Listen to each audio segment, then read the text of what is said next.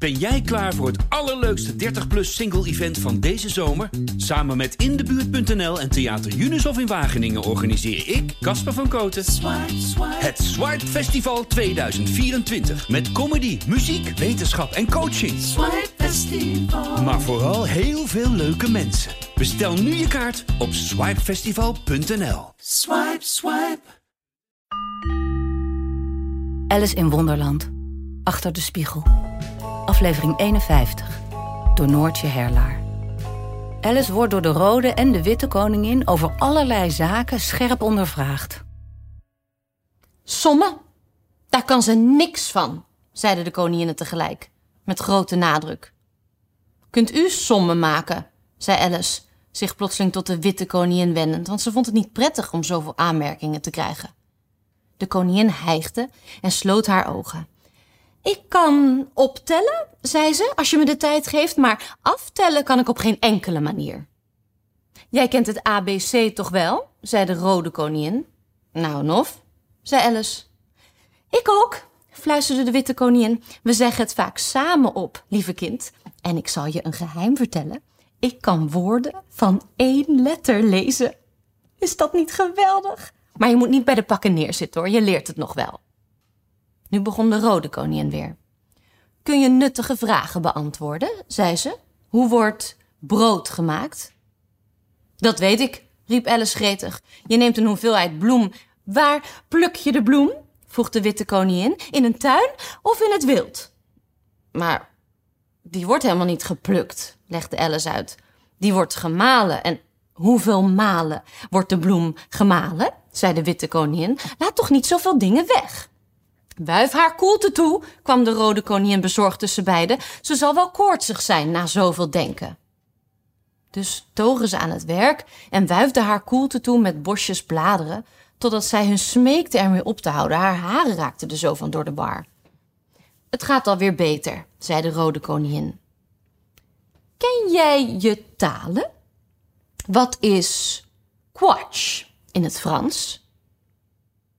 Quatsch is geen Nederlands, antwoordde Alice ernstig. Wie zei dan van wel? zei de rode koningin. Alice meende dat ze dit keer een uitweg uit het probleem zag. Als u me vertelt wat voor taal quatsch is, vertel ik u wat het in het Frans is, riep ze triomfantelijk uit. Maar de rode koningin richtte zich nogal stijf op en zei: Koninginnen onderhandelen niet.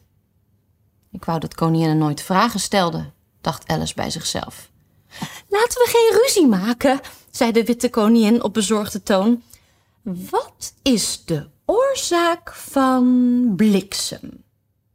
De oorzaak van bliksem, zei Alice zeer beslist, want hier voelde ze zich volkomen zeker van, is de donder. Nee, nee, herstelde ze zich haastig. Ik bedoelde andersom.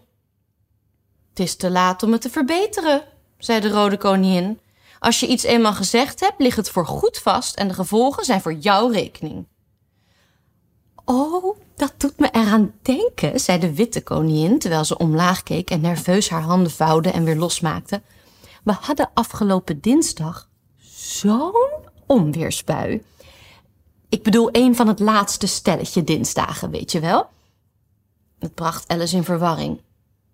In ons land, merkte ze op, is er maar één dag tegelijk. De rode koningin zei: Wat een armzalige manier van doen. Hier hebben we meestal twee of drie dagen en nachten tegelijk, en zwinters stoppen we soms wel vijf nachten bij elkaar. Voor de warmte, begrijp je? Zijn vijf nachten warmer dan één? waagde Alice te vragen. Vijf keer zo warm, natuurlijk. Maar ze moeten vijf keer zo koud zijn, kun je net zo goed zeggen. Zo is het maar net, riep de rode koningin. Vijf keer zo warm en vijf keer zo koud. Net zoals ik vijf keer zo rijk ben als jij en vijf keer zo slim. Alice zuchtte en gaf het op. Het is net een raadsel zonder antwoord, dacht ze. Wiggelwaggel snapte het ook, ging de witte koningin fluisterend voort, alsof ze eigenlijk in zichzelf sprak. Hij kwam aan de deur met een kurkentrekker in zijn hand. Wat wou hij? zei de rode koningin. Hij zei Dat hij per se naar binnen wou, ging de witte koningin voort, omdat hij op zoek was naar een nijlpaard. Maar ja, zoiets was er nu eenmaal niet in huis die ochtend. Anders wel dan? vroeg Alice op verbaasde toon. Maar alleen op donderdagen, zei de koningin. Ik weet waar die voor kwam, zei Alice. Hij wou de vis straffen, maar. Nu begon de witte koningin weer. Het was zo'n onweersbui niet te geloven. Geloof haar maar niet hoor, zei de rode koningin. Een stuk van het dak ging eraf en precies evenveel donder kwam binnen en die rolde door de kamer in enorme brokken en botste tegen de tafels en alles totdat ik zo bang was dat ik mijn eigen naam niet meer wist. Alice dacht bij zichzelf, ik zou nooit proberen me mijn naam te herinneren midden in een ramp. Waar is dat nou goed voor? Maar hardop zei ze dit niet uit vrees de arme koningin te kwetsen. Uwe hoogheid moet haar verontschuldigen, zei de rode koningin tot Alice, terwijl ze een van de handen van de witte koningin in de haren nam en zachtjes streelde. Ze bedoelt het goed, maar onwillekeurig zegt ze nu eenmaal domme dingen. De witte koningin keek bedeesd naar Alice. Die vond dat ze iets aardigs moest zeggen, maar zo 1, 2, 3 niks kon bedenken.